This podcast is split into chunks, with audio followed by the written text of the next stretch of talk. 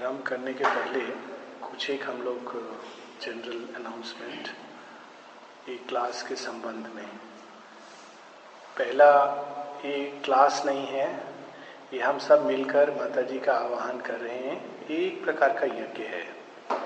और जो कुछ भी हम लोग यहाँ पर सुनेंगे या पढ़ेंगे, इसको एक यज्ञ के रूप में लेंगे माता जी की उपस्थिति के। से आने वाला एक प्रसाद। दूसरा टाइम आई थिंक सात बज के पंद्रह मिनट बेटर रहेगा rather than seven ten so that is a second thing तीसरा क्लास हिंदी में है, मूल रूप से, क्योंकि वहाँ पर लिखा नहीं था बोर्ड पर so I thought I mention class basically Hindi में होगा। और चौथा, पिछले साल हम लोगों ने प्रेयर्स एंड मेडिटेशंस को एक बेस बना करके हम लोग चले थे। इस साल हम लोग प्रयास करेंगे सिंथेसिस ऑफ़ योग योग समन्वय में से कुछ प्रैक्टिकल सूत्र उठा करके उसको लेकर के बढ़ने के लिए। और लास्ट जनवरी में चार क्लास होगा फेबररी मंथ में क्लास नहीं होगा और मार्च से हम लोग फिर प्रारंभ करेंगे। और again it is not a class we are all mothers children और माँ के ग्रेस से। सिंथिस ऑफ़ योगा में शेरवेन लिखते हैं all yoga is in its nature a new birth it is a birth out of the ordinary the mentalised material life of man into a higher spiritual consciousness and a greater and diviner being. ये पहला चीज़ है कि योग नया जन्म है। पुराने समय में ये नया जन्म का एक रीति होता था, विधि। अभी भी बहुत सारे योग पथ हैं जिसमें ये विधि का पालन किया जाता है और उसी को कहा जाता है दीक्षा इनिशिएशन दीक्षा का अर्थ है कि आज से हम एक नया जीवन प्रारंभ कर रहे हैं। श्री अरविंद के योग में बाहरी दीक्षा नहीं है। आज ही नहीं, शुरू से। बहुत सुंदर दृष्टांत है। दिलीप कुमार रॉय श्री अरविंद के पास आते हैं और उनको कहते हैं कि मैं ये योग करना चाहता हूँ। और श्री अरविंद कहते हैं वी विल सी ये नहीं बोलते हैं कि यस आई इनिशिएट यू फिर दिलीप कुमार रॉय बाहर जाते हैं, उनका हृदय में एक भाव है कि मुझे योग करना है, कोई गुरु मिल जाए। तो एक बहुत फ़ेमस योगी के पास उनका एक मित्र उनको ले जाता है, बंगाल के एक योगी। जब ये वहाँ जाते हैं कि मुझे दीक्षा चाहिए तो योगी कहते हैं, ठीक है, तुम बैठो थोड़ी देर और शांत करो अपने मन को। दिलीप कुमार रॉय कहते हैं, मुझे शांत करना नहीं आता। कहते कोई बात नहीं है तुम बैठो 20 मिनट, अपने आप तुम्हारा मन शांत हो जाएगा. निर्धारित अवधि के बाद, वो योगी कहते हैं, तुम मेरे पास दीक्षा लेने क्यों आए हो? तुमको तो श्री अरविंद ने ऑलरेडी अपना योग दे दिया है. तो दिलीप कुमार राय कहते हैं, ये आपको कैसे मालूम है? मैंने तो उनसे मिला हूँ, उनसे पूछा हूँ। श्री अरविंद ने तो ऐसा नहीं कहा मुझे कि मैंने तुमको अपना योग पथ दे दिया है। कहते, नहीं, जब तुम शांत होके बैठे तो ऐसा श्योरबिंदो शेरबिंद ने स्वयं कहा कि he is initiated you on the path of yoga बहुत सारे ऐसे दृष्टांत हैं। माता जी से जब किसी ने पूछा, माँ, जब कोई कहता है कि, जब आप कहते हो कि I have initiated someone on the path of this yoga what does it mean माँ, जब आप कहते हो कि मैंने इस योग पथ पर दीक्षा दे दी है तो इसका अर्थ क्या है? तो माँ, कितना सुंदर जवाब देती हैं। सच में उनकी वाणी कालातीत वाणी है। ऐसा उत्तर है जो आज से हज़ार वर्ष बाद तक भी उतना ही वैलिड रहेगा। माँ, ये नहीं उत्तर देती है कि मेरा मतलब ये है कि मैंने उसको दर्शन दे दिया, या मैंने उसको बुलाकर एक इंटरव्यू दिया। ये भी नहीं बोलती हैं कि मैं, मेरा अर्थ ये है कि मैं उसको एक विशेष मंत्र देती हूँ। बहुत सारे योग पथ में एक मंत्र दिया जाता है और उसको कहा जाता है, ये आप आप इनिशिएट हो गए, दीक्षा हो गया। ऐसा कुछ नहीं बोलती है। माँ की वाणी एकदम अंतरात्मा का सत्य। माँ कहती है when I say that I have initiated someone it means that I have revealed myself to that person कितना सुंदर और डीप ट्रूथ है। ऐसे लोग हैं जो माँ को शरीर में देखते हैं, देखा है जिन्होंने। लेकिन उनके अंदर ये भाव नहीं जागृत होता कि माँ दिव्य है। उनके अंदर मन में द्वंद डाउट चलता रहता है। शायद है, शायद नहीं, क्या पता? जन्म से तो फ्रेंच हैं, सब भगवान तो खाली भारतवर्ष में होते हैं। कैसे ये सब मन में डाउट जब तक ये डाउट है, तब तक ये प्रिपरेशन है। जिस दिन माँ इनिशिएट करती हैं, उस दिन अंदर से कोई चीज़ खुलती है, इसको कोई बाहर का लॉजिक नहीं पकड़ सकता। और वास्तव में गुरु का अर्थ ही होता है। गुरु का अर्थ होता है, वो जो सच्चिदानंद ब्रह्म का प्रतिरूप है हमारे लिए। जब माँ कहती है कि, जब माँ अपने आप को रिवील करती है, इसका अर्थ है कि अपने आप अंदर हमारे अंदर कोई गांठ खुल जाती है और उस चैत्य दृष्टि से हम उसी छवि, उसी चित्र को देखकर अंदर जान जाते हैं कि ये साक्षात जगत जननी है। कोई लॉजिक नहीं है इसका। ये मन का ज्ञान नहीं है। इसको आप ना लॉजिकली किसी को प्रूव कर सकते हो, ना प्रूव करना चाहिए। क्योंकि ये ज्ञान, मनातीत ज्ञान है। ये जो श्रद्धा है शेरविंद कहते हैं, श्रद्धा की आँख से इस चीज़ को देखा जाता है। सो so, जिस क्षण हमारे अंदर ये भाव जागृत हुआ चाहे हम यहाँ हैं या कहीं हैं इसका अर्थ है हम इस योग पथ पे हमको दीक्षा मिल गया। और इसका अर्थ है एक बहुत बड़ी ज़िम्मेदारी और एक बहुत नया प्रयास। आश्रम का अर्थ ये है। शेरविद आश्रम का अर्थ बतलाते हैं श्रम it is a labour of another kind new birth एक नया जन्म। और ठीक जैसे जब हम लोग नया शरीर धारण करते हैं तो जिस देश, जिस भूमि में पैदा होते हैं, उस जगह के भाषा, रीति, रिवाज को सीखना पड़ता है। तो उसी प्रकार से जब हम योग भूमि में प्रवेश करते हैं तो योग भूमि की भाषा, योग भूमि का रीति रिवाज वो सीखना पड़ता है। ये भाषा, ये रीति रिवाज बाहर का नहीं है। जैसे बहुत बार आश्रमाई होने का लक्षण पुराने समय में था, तीन चार अभी भी है, हाफ़ पैंट पहनना, साइकिल में जाना, कंधा पर एक बैग होना, और सड़क का बीच में खड़ा होकर बात करना, ये चार चीज़, पूरा ट्रैफ़िक रोक करके। ये बाहरी पहचान है, ये पहचान नहीं है, वो एक कन्वीनियंस है। शॉर्ट्स पहनना बहुत कन्वीनियंट है, हर तरह से। काम में अदरवाइज़ झोला इजी है। जो मिला रख लिया बैग लेके कुछ देना है बुक्स है शॉर्ट्स है, सब चीज़ आप रख करके जा सकते हो। बारिश का टाइम है। साइकिल एक बहुत सुंदर पर्यावरण से स्वच्छ साधन है।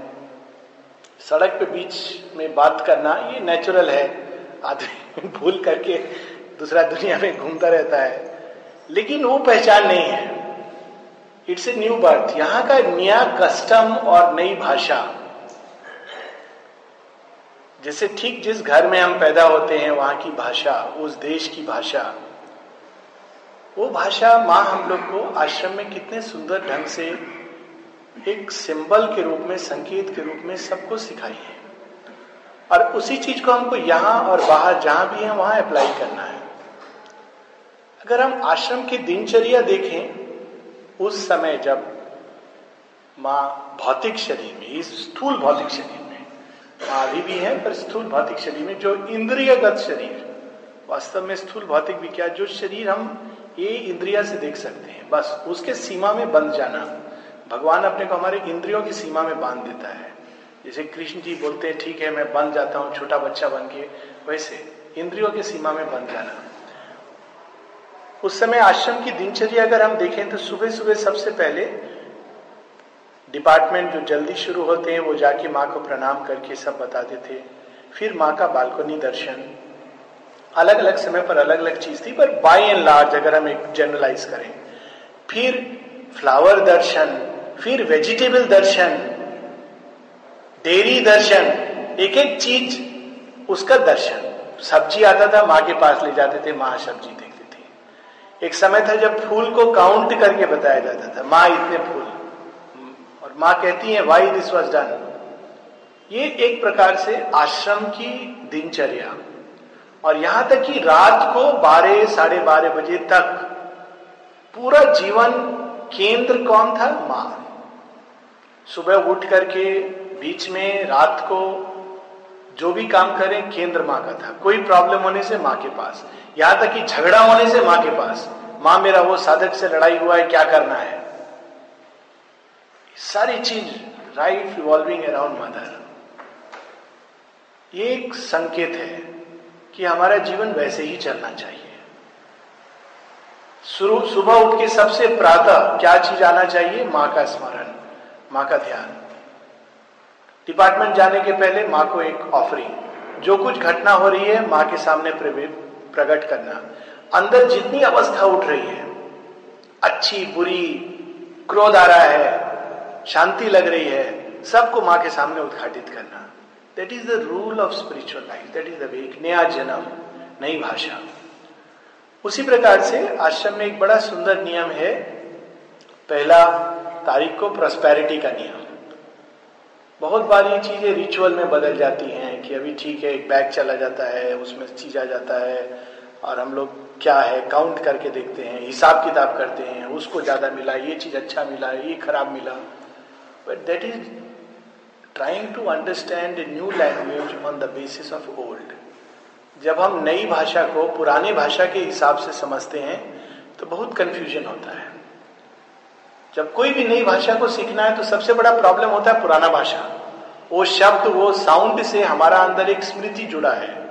और जब वो साउंड या वो शब्द नई भाषा का आता है तो हम बिल्कुल इसका अर्थ हमारा मन में कुछ और है। लेकिन प्रोस्पेरिटी का अगर हम देखें, माँ माँ ऐसा भी कर सकती थी कि कह देती, बैग में सब अपना अपना मैं महीना में देती हूँ, पाँच सौ रुपया, जाओ जो जो खरीदना है, खरीद लो। लेकिन वो नियम नहीं था।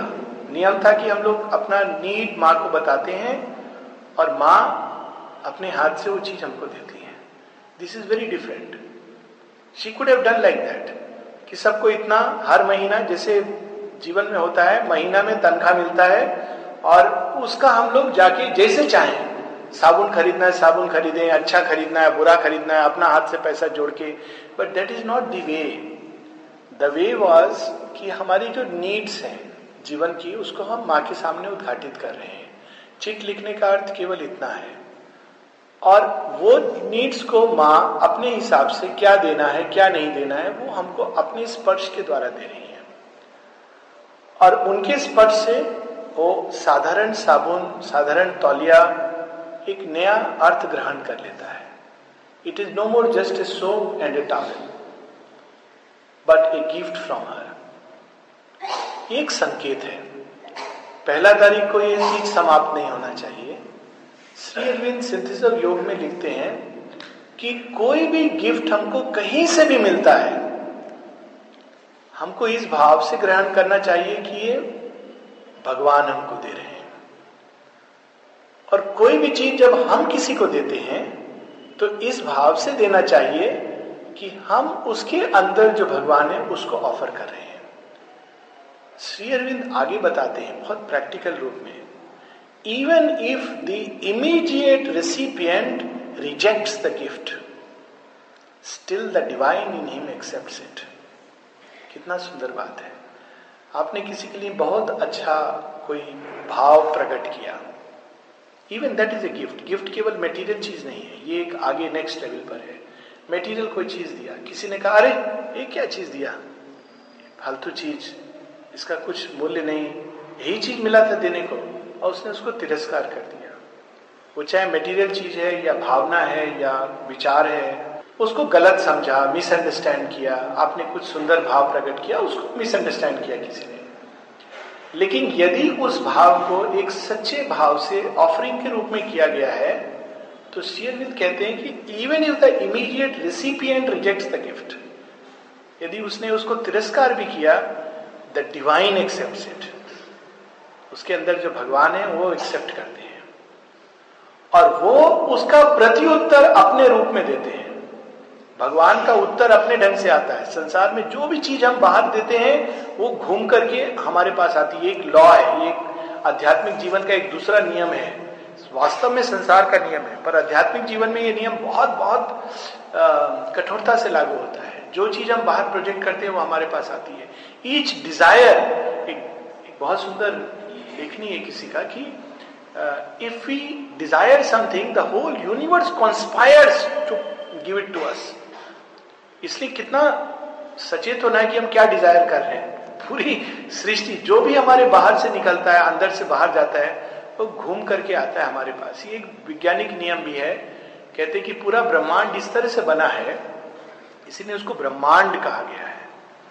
अगर हम प्रकाश इधर से एक टॉर्च लाइट फेंकें तो हम लोग देख रहे हैं कि सीधा जा रही है और फिर विलीन हो जाती है। लेकिन एक लंबे अंतराल के बाद पूरा घूम करके ब्रह्मांड को वो उसी स्थान पर आती है। Through all the play of forces it comes back उसका यही रूट है। यही चक्र है। जो हम देते हैं, वो बाहर आता है और फिर वापस हमारे पास आता है। लेकिन किस रूट से आता है? कई बार तब वापस आता है जब हमको वो नहीं चाहिए होता है। ये एक दूसरा एक राजा भरतरी की कहानी है कि राजा भरतरी संसार की सबसे सुंदर और सुयोग्य और गुणशील महिला से विवाह करना चाहते थे। तो उनका विवाह होता है पिंगला। उस समय जो राजकुमारी थी। और राजा भरतरी उनको बहुत प्रेम करते हैं। लेकिन पिंगला उनको प्रेम नहीं करती है। ये कहानी बड़ी इंटरेस्टिंग स्टोरी है। पिंगला उनको प्रेम नहीं करती है, उसका हृदय में कोई और है। उसी राज्य में एक ब्राह्मण है जो बहुत तपस्या कर रहा है और तपस्या करते करते उसको एक दिन अमृत फल प्राप्त होता है। शिव जी आते हैं और उसको ये फल देते हैं। कहते तुम इसको खाओगे तो अमर हो जाओगे। ब्राह्मण इसको देखता है, बोलता है, मैं अमर होके क्या करूँगा? ये फल तो मुझे अपने राजा को दे देना चाहिए, क्योंकि बहुत अच्छा राजा है, बहुत अच्छा काम करता है। वो फल ले जाके राजा को दे देता है।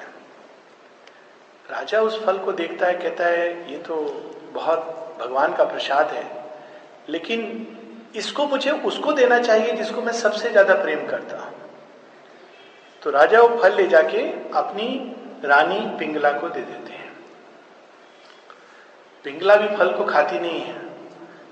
वो बहुत ज़्यादा प्रेम, एक मंत्री, एक वहीं पर कोई कार्यरत था, उनको करती थी।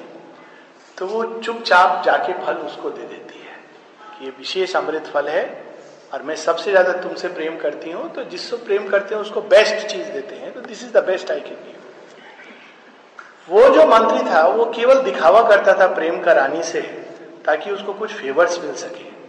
वास्तव में वो प्रेम एक नर्तकी से करता था।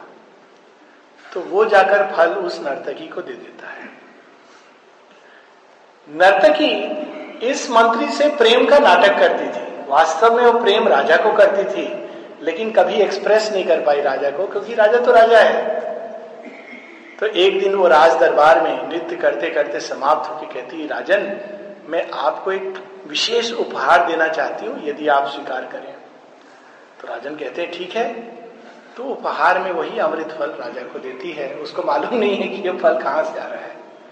She gives back to the king राजा का आँख से पट्टी हट जाता है, क्योंकि वो पूरा साइकिल ट्रेस करता है कि ये फल इसका पास कैसे आया। और पूरा जो मोह है, उसका भंग होता है और राजा भरतरी जंगल में चले जाते हैं और तपस्या रथ होकर बाद में बहुत सिद्ध योगी बनते हैं।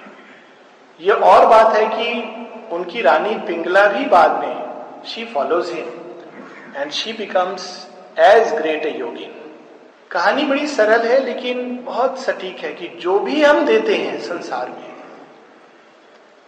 और वो घूम फिर करके हमारे पास वापस, जितना हम संकुचित संकीर्ण होते कि हम नहीं देंगे, उतना हम स्वयं को बंद करते हैं। जितना हम विशाल होते हैं तो ये एक डिफरेंट भाषा है। साधारण संसार की भाषा क्या है? जितना खींच सकते हो, उतना खींचो। उससे तुम्हारा बढ़ेगा। हम साधना में भी यही भाषा अप्लाई करने की चेष्टा करते हैं। जितना हमको प्राप्त हो रहा है कितना प्राप्त हो रहा है मॉनिटर करते हैं। एक साल से हम आश्रम आए हैं, कितना अनुभव हुआ है? उसको देखो, उसको ये अनुभव हुआ, हमको क्यों नहीं हुआ? ऐसा करके हम संकीर्ण होते जाते हैं, कुछ नहीं मिलता है। क्योंकि यहाँ का रीति रिवाज अलग है। साधारण जीवन का रीति रिवाज है, जितना छीनोगे, कुछ समय तक उतना बढ़ेगा। बाद में वो सब समाप्त हो जाता है। साधना का नियम बिल्कुल इसके विपरीत है। जितना दोगे, उतना बढ़ेगा।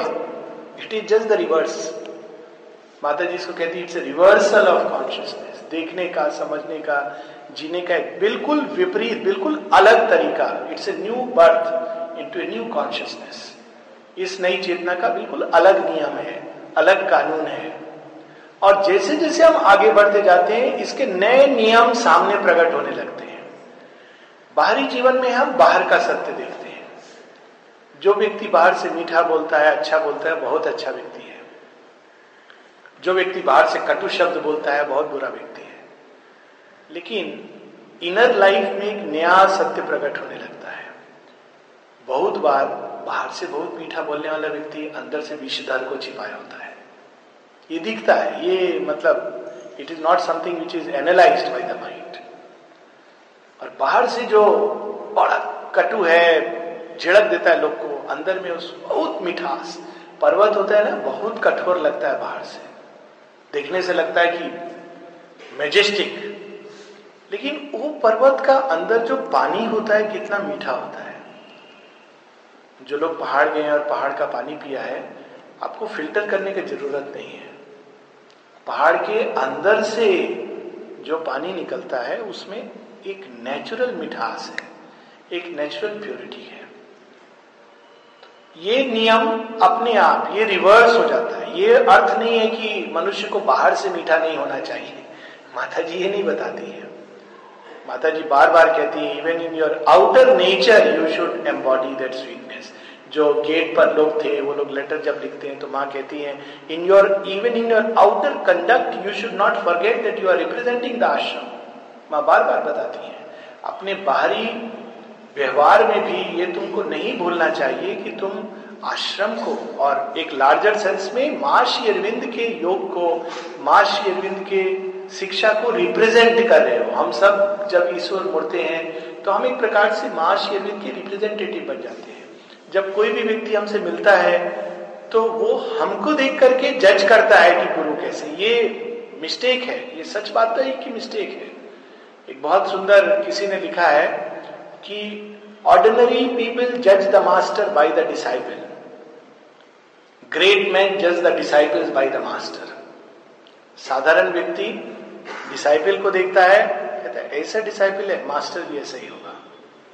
लेकिन जो ग्रेट बीइंग है, वो देखता है, ऐसा डिसाइपल का मास्टर है। देखने में जैसा भी लग रहा हो, कुछ है इसका अंदर। ये मास्टर ने चुना है। It's a other way round लेकिन साधारण जीवन में साधारण दृष्टि है। बाहर का सत्य देखती है।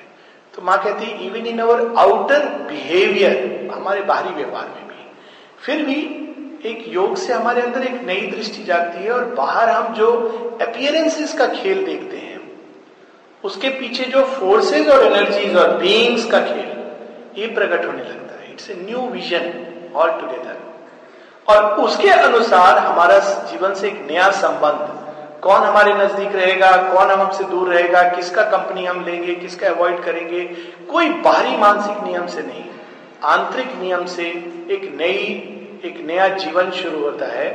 और उसी का नाम है योग यात्रा का प्रारंभ। प्रॉस्पेरिटी में बाहर से माँ केवल लगता है कि चीज़ दे रही है। लेकिन साथ में बहुत सारी चीज़ें हैं जो गिफ्ट में हम लोग को मिलती है। एक अमृता की कहानी है कि माँ टॉफी लेके खेल खेलती थी, फेंकती थी सबको। तो सब कैच करते थे। तो अमृता को जब, अमृता हर बार क्लमजिली पकड़ने का चेष्टा में गिर जाएँगे कभी कभी कुछ ऐसा सबको हँसी आएगा। तो माँ ने एक बार बोला क्या अमृत तुम एक टॉफी नहीं पकड़ सकते हो? तो अमृत कहते नहीं माँ टॉफी तो मैं पकड़ सकता हूँ उसमें मुश्किल नहीं है। लेकिन मुझे मालूम है आप जब टॉफी फेंकते हो तो खाली टॉफी नहीं फेंक रहे हो। साथ में आप कुछ और दे रहे हो। मैं उसको पकड़ने का चेष्टा करता हूँ। उसमें मैं गिर जाता हूँ। वो पकड़ में नहीं आता। सो so, उसी प्रकार से अगर हम जीवन को इस भाव से लें कि ना केवल मेटीरियल चीज़ें जो हमारे घटना है जीवन के सिचुएशंस हैं, अवस्थाएँ हैं, व्यक्ति जो हमारे पास आ रहे हैं, जो कुछ भाव लोग हमारे विरुद्ध या हमारे फेवर में प्रकट कर रहे हैं, ये सब एक प्रकार से संसार के हाथों से दिया जाने वाला उसके पीछे माँ का गिफ्ट है। और उसको हम प्रसाद रूप में ग्रहण करें। And as a trustee use करें। We are all trustees nobody is an owner हर चीज़ जो आता है गिफ्ट के रूप में और उसको वैसे यूज़ करें कि माँ का गिफ्ट है। तो पूरा जीवन एक नया रूप लेने लगता है। माता जी की प्रार्थना में बहुत सुंदर एक संकेत है। जब माँ अपना घर छोड़ करके आई थिंक ये प्रार्थना सात मार्च की है या 1914 या अराउंड दिस टाइम जब माँ अपना घर छोड़कर बाहर निकलती भ्रमण के लिए। तो माँ एक प्रार्थना करती है। नॉर्मली हम लोग घर छोड़ के प्रार्थना करते हैं तो क्या प्रार्थना करते हैं? हम जिस नया घर में जा रहे हैं, वहाँ सब अच्छा हो, कुशल हो, मंगल हो। और नया घर को खूब अच्छा से अगरबत्ती, पूजा सब करते हैं, चित्र भी लगाते हैं। पुराना घर किसका पास जा रहा है, कहाँ जा रहा है, कुछ नहीं। हमको मतलब है, पुराना घर अगर बेचा है तो कितना रुपया हमारा हाथ में आया है। लेकिन माँ क्या करती है? जब वो अपना घर छोड़ करके जा रही है, प्रार्थना करती हैं। और माँ कहती हैं, जब मैं इस घर को छोड़ के जा रही हूँ, भविष्य की ओर तो वे सब छोटी छोटी चीज़ें जिनसे मेरी स्मृति जुड़ी है, मैं उनके लिए प्रार्थना कर रही हूँ। ये सबने मेरी सेवा की है। कितने सारे चीज़ होंगे। ना केवल बड़ी बड़ी छोटी छोटी माँ कहती हैं टर्म यूज़ करती हैं स्वीट लिटिल नथिंग्स वे सब जिनको हम कहते हैं कि कुछ नहीं, ये क्या चीज़ है? ये तो साधारण चीज़ है। माचिस का डिब्बा है, दो तिली बचा है, इसमें क्या यूज़ है इसका? फेंको इसको डस्टबिन में। माँ नहीं कहती, माँ कहती स्वीट लिटिल नथिंग ये सबने मेरी सेवा की है। मैं इन सबको धन्यवाद देती हूँ। This is height of gratitude हम लोग मनुष्य को भी धन्यवाद नहीं देते भगवान को तो धन्यवाद देना दूर है, खाली कर्ज करते हैं। कुछ अच्छा हो गया तो हमारा क्रेडिट कुछ खराब हुआ तो भगवान का दोष। This is our ordinary life कुछ अच्छा हुआ तो हमने अच्छा किया था हम अच्छे आदमी हैं। भगवान ने हमको दिया है तो नेचुरली हम अच्छे डिजर्व करते हैं। लेकिन कुछ बुरा होता है तो भगवान कितना खराब है, कितना, देखो हमारा सोचता नहीं है, उसका अच्छा किया। लेकिन माँ छोटी छोटी वस्तुओं के प्रति कृतज्ञता भगवान हमको सिखाते हैं। माँ का, ना from biggest to the smallest एक माँ की कहानी की एक व्यक्ति को माँ ने परमिशन दिया था, कभी भी आ सकता है उनके पास। और वो व्यक्ति का जो नेचर था, बहुत means not something very pleasant तो किसी ने माँ से पूछा, माँ, आप इसको इतना इनकरेज क्यों करते हो? इसको इतना आप, क्यों why do you give him so much importance और वो कभी भी आपसे आके मिल सकता है? ये क्या है? रहस्य माँ ने कहा, तुमको मालूम नहीं है, जब मैं पहली बार पांडिचेरी आई तो मैंने सड़क पर पूछा, किसी से कि, श्री अरविंद, क्या यहीं रहते हैं? इस व्यक्ति ने हाथ से इशारा करके बताया था हाँ यही श्री अरविंद का घर है। I am grateful to him ये भगवान का, ये नई सृष्टि है, ये नई चेतना है।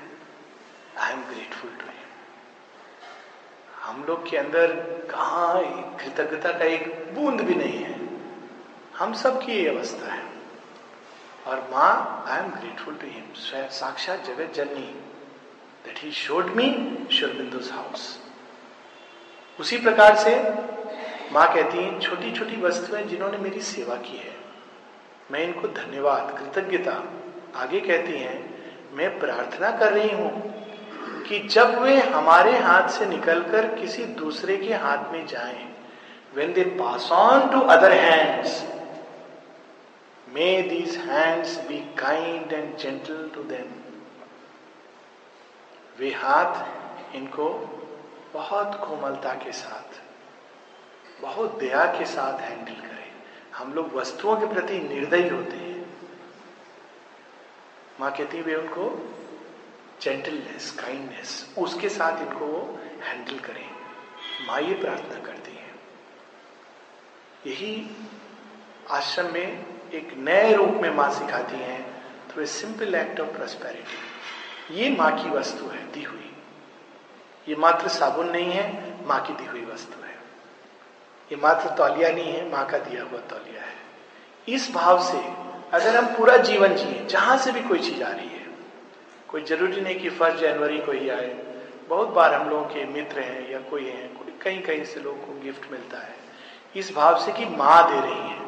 और हम उसको ऐसे प्रार्थना करके, प्रेम के साथ कि, mother I offer it to you और अपने हाथों में उसको जेंटल और काइंडनेस के साथ कि ये चीज़। उनकी दी हुई चीज़ है उसको बहुत प्यार से यूज़ करें। That is the way of inner life it is a new birth एकदम नया भाषा है। साधारण जीवन में हम लोग वस्तु का बाहरी कीमत देखते हैं।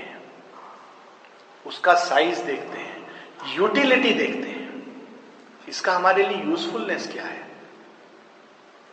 आप बाहर चले जाएँगे, दिल्ली जैसा जगह में कोई गिफ्ट में फूल नहीं देता है। अगर गलती से कोई फूल दे दिया तो देखने वाले बोलेगा, देखो, खाली फूल लेकर के आया। इतना अमीर आदमी है, लेकिन फूल लेके आया। वो भी दस रुपया का। दस रुपया तो नहीं, सौ रुपया का। और कोई लेके आएगा प्रेशर कुकर, बहुत बड़ा सजा के हज़ार रुपया खर्च करके हाँ। और कार देगा तो रियली ये मेरा असली मित्र है। लेकिन आध्यात्मिक जीवन की बिल्कुल भिन्न भाषा है। The car giver may be showing off car देने वाला शो ऑफ़ कर सकता है। फूल लाने वाला सच्चे भाव से लाया है। फूल एक जीवंत जागृत है। उसके द्वारा वो अपना बींग दे सकता है। व्यक्ति इसीलिए आश्रम की कितनी सुंदर परंपरा है। बर्थडे के दिन सबसे ज़्यादा जो चीज़ आदान प्रदान होती है फूल का। राइट फ्रॉम मॉर्निंग गिफ्ट्स भी देते हैं लोग, लेकिन मूल चीज़ फूल ले जाके देते हैं। कितना सुंदर चीज़ है। तो पूरे आश्रम की दिनचर्या it's a way of learning a new language एक नई भाषा। एक बाहरी जीवन की भाषा है। यहाँ की एक नई भाषा है। और उसको सीखने में एक समय लगता है, एक लंबा समय और कई प्रकार के मिस्टेक्स गलती करके हम उस भाषा को सीखते हैं। And that is a new birth एक और सेंटेंस पढ़ के विल क्लोज उस नए जन्म के लिए हमको क्या करना है? No yoga can be successfully undertaken and followed unless there is a strong awakening to the necessity of that larger spiritual existence The acceptance of a new spiritual idea force and upward orientation in the being, and illumination, a turning or conversion seized on by the will and the heart's aspiration this is the momentous act which contains, as in a seed, all the results that the yoga has to give. ये नई भाषा सीखने का उत्साह अभिप्सा प्रयास। Mere intellectual idea is not enough the mere idea or intellectual seeking of something higher beyond however strongly grasped by the mind interest is ineffective unless it is seized on by the heart as the one thing desirable and by the will as the one thing to be done अर्थ क्या है? सब कुछ माशीरविंद ने बता दिया है, कैसे करना है? कुछ कुछ जानने की ज़रूरत नहीं। मियर इंटेलेक्चुअल आइडिया क्या है? हमने पढ़ा एनालाइज करना शुरू किया। शेयरविंद ने ऐसा लिखा है, लेकिन प्रैक्टिकल में कैसे हो सकता है? ये तो रियलिटी नहीं है, जीवन तो कुछ और है। This is intellectually trying to understand heart aspiration Sri Aurobindo ने लिखा है लेट मी डू इट जो होगा, देखेंगे। गलती होगा शुरू में but this is a way to learn will seized by the will as the one thing desirable यही सीखने योग्य है, यही पढ़ने योग्य है, यही जानने योग्य है, यही करने योग्य है। That is the way of spiritual life for truth of spirit has not to be merely thought but to be lived जितना इसको जीते हैं, उतना जानते हैं। और कुछ जानने का तरीका नहीं। And to live it demands unified single mindedness of the being so great a change as is contemplated by the yoga is not to be affected by a divided will or by a small portion of the energy or by hesitating mind. Gita में बहुत सुंदर एक वाक्य है। ये योग हम hesitating mind वो बुद्धि जो अव्यवसायत्मक है। दस बहुशाखा नाम, दस जगह फैली है। थोड़ा योग के बारे में भी सीख लें। थोड़ा शेयर मार्केट भी सीख लें, थोड़ा हम सिनेमा का भी जान लें, लेटेस्ट क्या हो रहा है दुनिया में वो भी जान लें। ये फिर ये नहीं हो सकता है। इसमें सिंगल माइंडेड परसूट है। ये नई भाषा है। नहीं तो खिचड़ी बन जाएगा, सब कंफ्यूजन हो जाएगा। एक शब्द हम हिंदी का बोलेंगे, एक अंग्रेज़ी का बोलेंगे, दूसरा फ्रेंच बोलेंगे, और अल्टीमेटली जो बोलेंगे ना हमको समझ आएगा, ना किसी और को समझ आएगा। He who seeks the divine must consecrate himself to God and to God only.